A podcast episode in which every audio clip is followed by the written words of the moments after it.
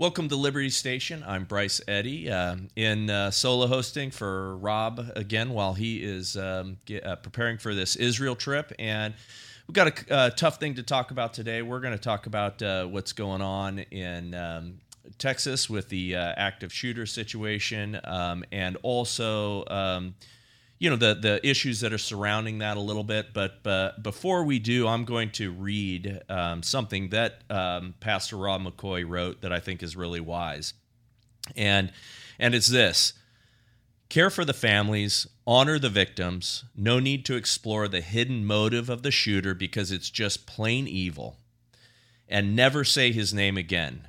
Don't speak of this horror as a record because records tend to be goals for other evildoers to break.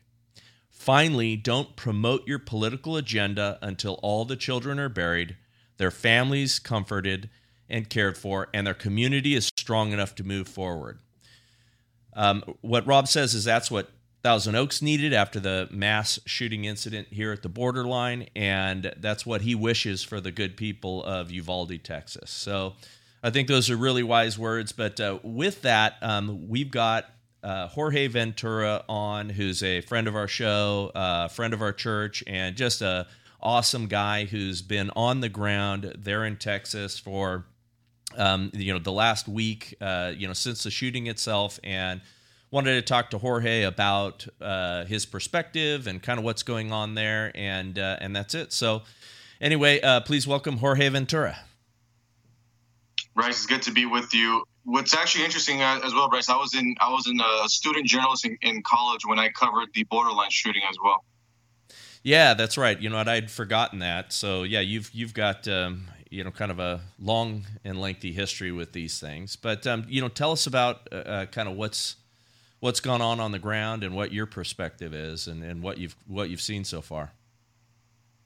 You know, Bryce, for us, it was really interesting because I was in Eagle Pass, Texas, which is about an hour away from Uvalde.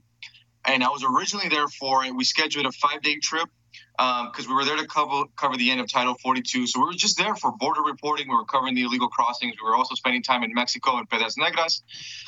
And on the day of the shooting, I was actually in Mexico. We were interviewing migrants that were crossing illegally who said we didn't care whether Title 42 stayed or not. And you know, we, as we were there, around 1 or 2 p.m. Texas time, we started getting reports that a Border Patrol agent chased an illegal immigrant and that the immigrant crashed his car and that he was armed and he jumped into a school. Now, that obviously was not true, but information was flowing so fast. I mean, that's how quickly things were, were kind of making its way to us. So I got back with my team back to the U.S. side. And from Uvalde, I mean, from Eagle Pass, we drove straight to the Uvalde. It took us one hour to get there. As soon as we arrived on the scene, it was about 4 or 5 p.m. FBI just arrived when we when we arrived there.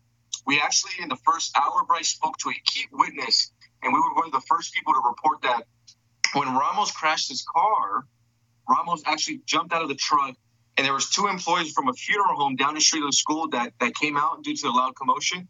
And Ramos, uh, the shooter, sorry, I don't want to say his name, sh- then started shooting uh, rounds toward those employees. So we were actually one of the first uh, to report that, according to our key witness. The key witness also said that when he first heard the gunshots, so when the shooter shoots his grandma, the witness went outside to the streets, notices the shooter in his truck drive down the street very, very erratically, then crashed his car. As soon as uh, the shooter started shooting at the funeral that's when the witness that I spoke to ran back to his house and told his family, "We have a shooter on the loose. We have a shooter on the loose." Um, that first day, Bryce, was very hectic because the information was flowing so fast. We didn't know what to believe or not um, for the majority of parents, this is the scary part. They did not know whether their child was deceased or missing till about one or two in the morning. I mean, could you imagine that feeling? I spoke to an uncle um, about two hours us in the ground. We spoke to an uncle who told me his nephew was 10 years old, was across the classroom, witnessed the teacher get shot and killed, and then witnessed his best friend get shot in the face. We had a source in the hospital, Bryce. This is the part that always gets me. They said that these bodies were arriving at the hospital so unrecognizable to the point that if they didn't do DNA testing, they could not get an ID. That to me broke my wow. heart. How gruesome this was. But but that the first day, Bryce, it wasn't until one or two in the morning. Parents were waiting outside the civic center where they barely found out that their that their children were uh, deceased. The very next day, Um, the community held a very powerful vigil. There were pastors all across Texas that drove down to pray for the community, mourn, grieve. So we were we were actually on the ground covering that. That's uh, Senator Ted Cruz arrived as well with Governor Greg Abbott. Um, and what's also interesting about the vigil, Pete, uh, uh, Bryce, was that I was actually a couple feet away from uh, Uvalde Police Chief of the school district. His name his name is Pete Arredondo. Now, at that time, we didn't know what Pete's role was uh, in that situation. 24 hours later, we find out that Pete made the decision to tell the officers to stand down. Um, so, a couple things that I kind of want to clear up. Um, one day after the shooting, Texas DPS puts out a statement saying when when the shooter arrived at the school, he engaged the campus resource officer. That was what they told us. 24 hours later, Texas DPS had to retract that statement, and then that never happened. So right off the bat, there was a huge mistrust with the community and law enforcement of why would they lie about such a key detail. Then we started poking more holes and looking more into our investigations, and we found out that Uvalde Police Department, according to their school district uh, training documents, violated their own protocols when dealing with an active shooter inside a school. Now, this is what I mean. When there's an active shooter inside a school, according to their own protocols and their own guidelines, there is no time to wait for backup. You have to address and neutralize the shooter as soon as possible because you have children involved. And, right. and according to their own guidelines, time is so important that let's say, for example, let's say Bryce, I'm a police officer, I arrive on the scene. If, if I see a child who's been shot and needs help, I can't even attend to the child until the shooter is neutralized. That's how important it is. I can't even wait for backup. So Uvalde Police Department violated their own protocols by telling the 19 police officers in the hallway to stand down, which also eerie. And I want the audience to, to know this. Between 1203 to 1246, 43 minutes, 901 dispatchers fielded numerous calls of kids inside the classroom begging for police to come help, begging while this is happening, you had law, you had parents fighting law enforcement to go into school and save their own kids and begging law enforcement to neutralize the shooter. This um, we have reports and witnesses that the, this this was about 40 minutes of parents and police officers having a standoff. It got to a point, where there was a parents, there was a group of parents that that actually huddled together and were game planning to break into the school. There was a mother, her name is Angeli Rose Gomez, who was 40 miles away from the shooting, arrives to the shooting, begs police officers to do something. She gets put in handcuffs. She's then freed from the handcuffs. Angeli then jumps the gate, saves her two kids. There was an off duty Border Patrol agent who was 40 miles away getting a haircut when his wife called him. Um, and then as soon as his wife called him, he basically told the barber what was happening. The barber says, Hey, man, take my shotgun. That agent takes that shotgun, goes into the school, saves his kids, and save the other kids. What, what, what, what happened here, Bryce, was um, the law enforcement was told to stand down, which violated their own protocols. And they, it's not a barricaded situation where, where we're talking about children. There was a border tactical team, a border tactical team. So it's like the elite of the elite of the border patrol. They arrived at the shooting. They were told to stand down that border tactical team, Bryce, what's fascinating is they got so frustrated with the stand down orders, they disobeyed the orders from the on commander scene and went into the classroom anyway, and they neutralized the shooter. It was the border tactical team. Uh, but now, as, as more information that were, that were coming out, Bryce, I, I don't know why law enforcement decided to lie to the public, and there was a lot of holes on the on the stories they put out. Now, look, this is not. I don't want anyone to, to, to look at me and say, "Oh, this is anti-law enforcement." This, this, this is not the case at all there were plenty of agents and law enforcement that day that saved kids and teachers. Yes, kids yeah. and teachers get saved and evacuated. But when we're talking about those particular 19 kids and those two teachers, they failed on their protocols uh, with the shooter inside. And like I said, Bryce, 43 minutes, 911 dispatchers fielded calls from kids inside begging to come in there. Wow, um, man, that's putting like a just an anxious feeling in my heart. Just just you recounting that, I, I can't imagine, uh, you know, being a parent in that situation. Um, unbelievable. Well, um, okay, so you know, with, with, these things, you know, as you can imagine, um, immediately, uh, you know, every pundit on the planet jumps in um, you know everybody you know tries to strike while the iron is hot with very limited information. And you do have to have some of the dust clear and some of this stuff to settle to really understand what happened unless you're like in the situation that you're in. But even you're describing you know how much confusion there was initially. Um, but as some of that stuff started to come out you know of course uh, you know i think i think you know it at covered six you know our firm uh, we were birthed out of the active shooter um, uh, you know Virginia Tech situation. That was the whole reason that Chris Dunn founded Covered Six was to deal with those kind of threats and start to train people for those and start to train departments um, in those responses. And time is so critical. Um, the the fact that they stood down, where you know they're hearing gunshots and holding back parents and other f- first responders, is mind-boggling.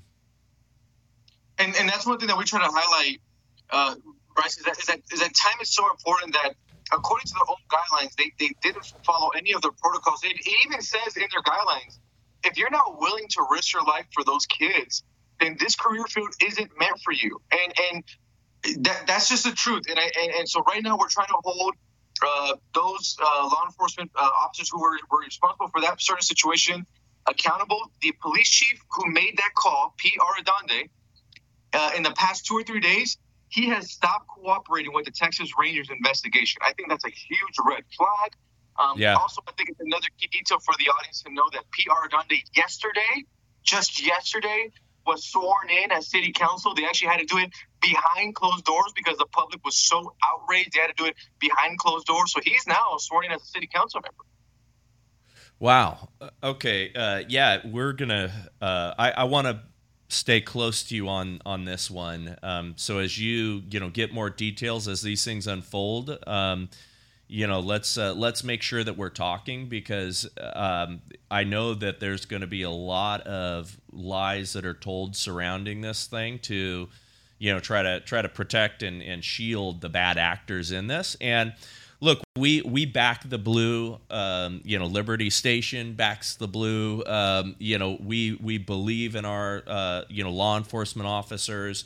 Um, but you know, when they are failing us, they need to be held accountable. And oftentimes, it's the leadership, not individual officers, that are failing.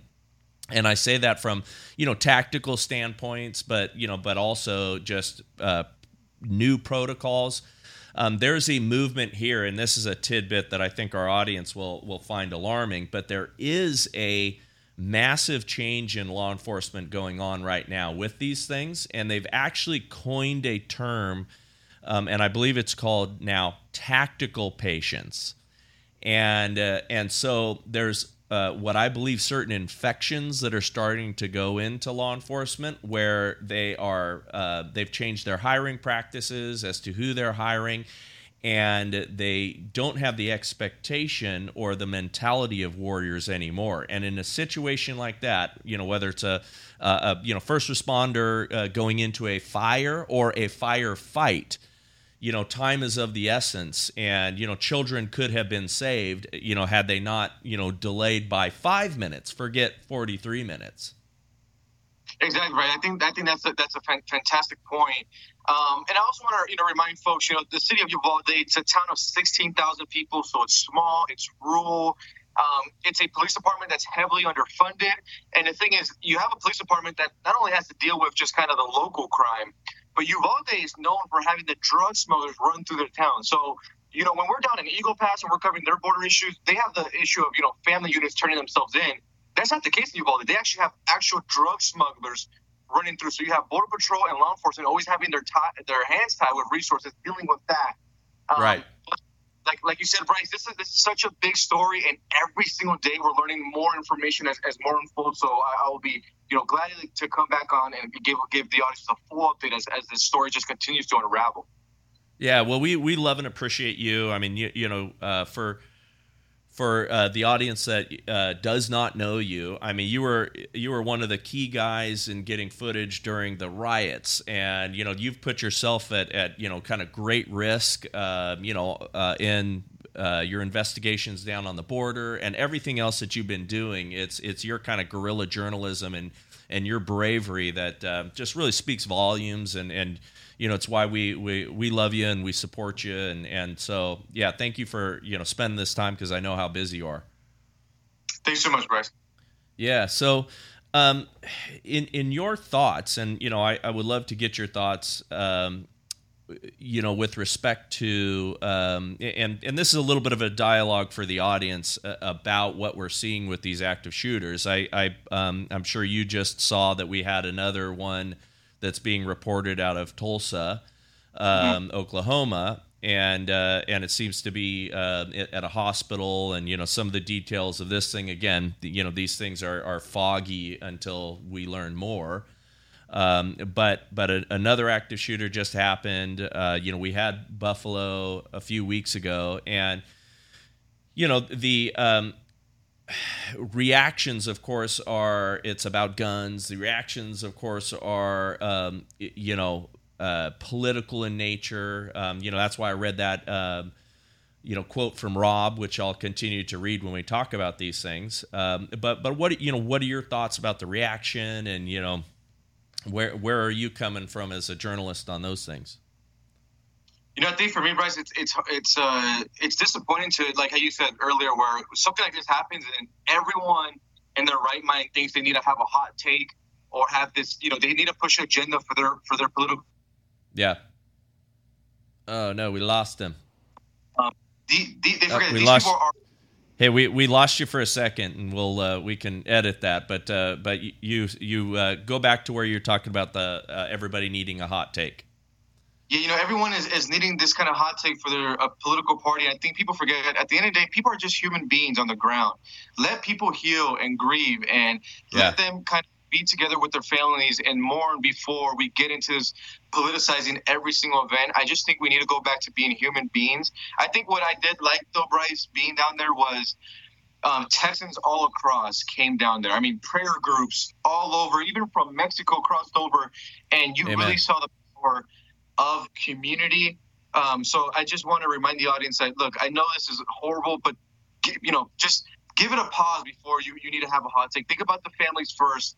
You know, like Amen. I said, until one or two in the morning, majority of those parents barely found out that the children are, are, are deceased because of how gruesome the act was. They're not going to have an open casket. I mean, this is very sad stuff.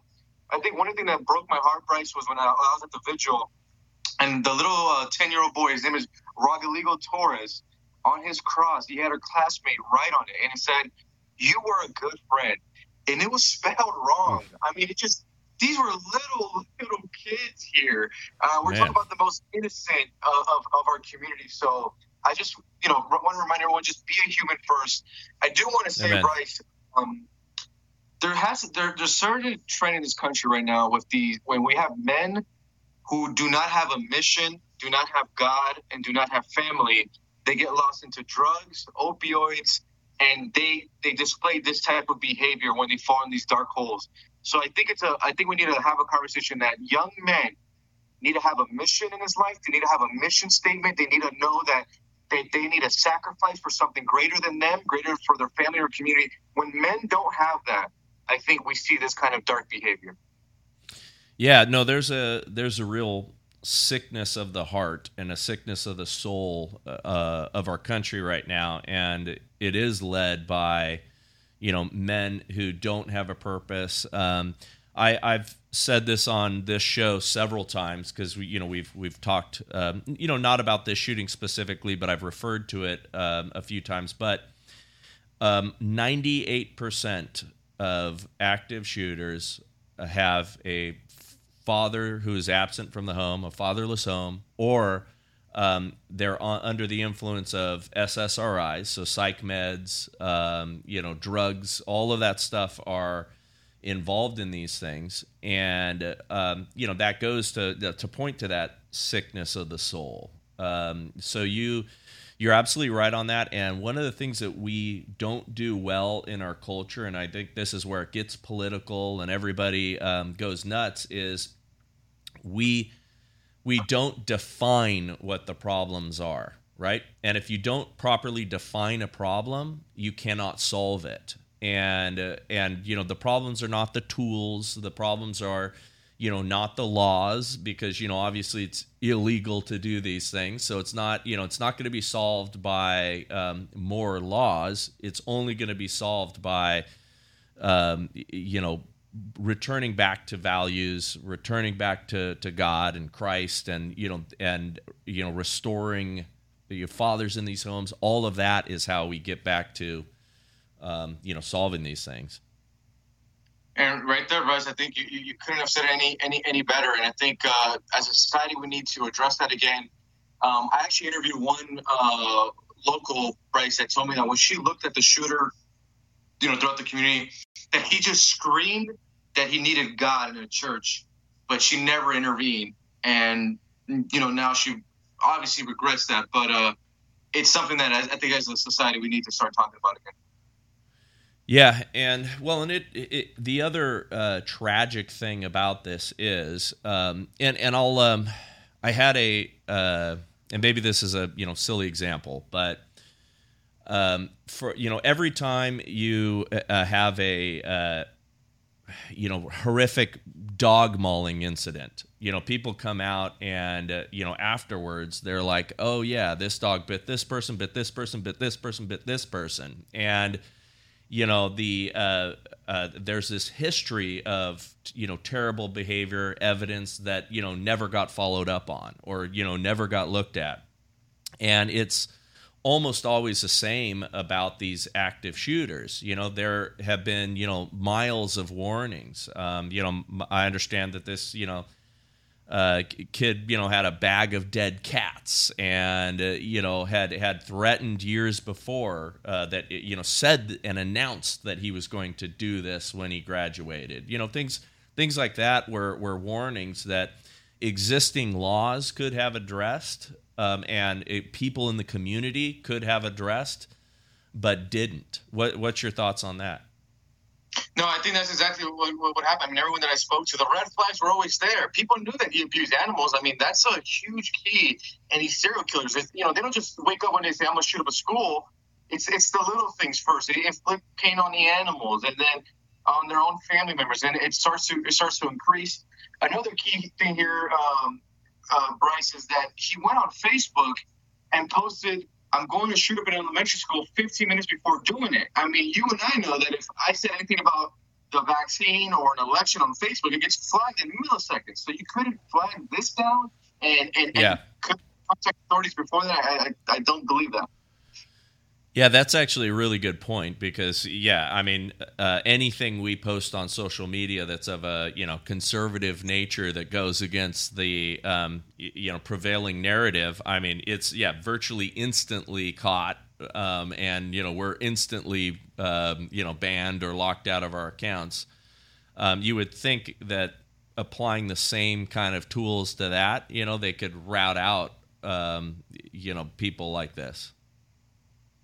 Yeah, so Facebook, I think, uh, sh- should also be kind of held accountable because they're, like I said, they're quick to, to take down anything else. Uh, but the shooter put that information out. I think another key detail for just the audience, really quick, is that you know Ramos was outside for a whole 12 minutes. The shooter was outside for a whole 12 minutes before entering uh, Robb Elementary School. So that's also a key, you know, key. I mean, 12 minutes in a shooting is essentially an eternity of time. Yeah. Um, so I think that's important for the audience to know as well.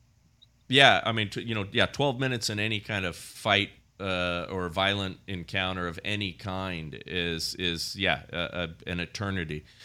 Um, was uh, where was there truth um, or uh, any evidence to you know the that side door being unlocked? I mean, what was you know is there uh, you know what was the truth around that and how he gained access to the school or or any any perspective do you have on security of the school and you know how the the building was structured. Any thoughts there? So that the the door that the shooter went through um, the first information that came out from uh, law enforcement that it was propped open we now know that that's not true. Um, a, a, teacher left it unlocked but it was closed. Um, so we'll see if, if information comes out on the teacher um, the campus resource officer never engaged with the shooter. He actually drove past the car uh, when when the shooter crashed it. So he actually drove right past it and completely missed the shooter. Um, so I think that's also in, in, important to uh, important to know. I think going forward, um, I think we'll probably have legislation introduced where we're going to maybe have armed security outside of public schools going forward. I'm, I'm not sure that there's there's even talk that they might demolish uh, Robb Elementary School going forward. Uh, so we'll, we'll, we'll keep tuned on that. Um, Bryce, I do have to have to get out of here because I'm speaking at a political conference today, so I have to jet out of here. But I would love um, I could come on any other time and we could really do a full hour breakdown of, of everything. Yeah. Like I said, there's every single day we're getting even more new details of the whole story regarding what happened on May 24th. Yeah, no, I appreciate it, and yeah, thank you for just giving us this uh, this amount of time because yeah, I know how uh, how busy you are. Well, listen, I'll let you get to that next one, and um, keep up the good work, and and uh, yeah, keep us updated, and let me know when you've got more, and and yeah, let's uh, let's keep breaking it down. Perfect. Thanks so much, Bryce. All right, thank you, brother. All right. Well, thank you, folks. Um, again, those are difficult conversations to talk about, and you know what a horrific and tragic situation. The those folks, um, you know, in Texas need prayer. Uh, those families are are hurting like uh, you know, gosh, many of us will never ever understand, um, and I and I really do pray for that. But keep them in your prayer and um, uh, keep the uh, you know folks that are trying to do evil uh, by politicizing these situations. Um, you know, keep keep them in your prayer too, because it is uh, it is an evil and wicked thing to to capitalize on this stuff. So, um, with that, thank you, and uh, uh, appreciate you joining us for this episode. Good night.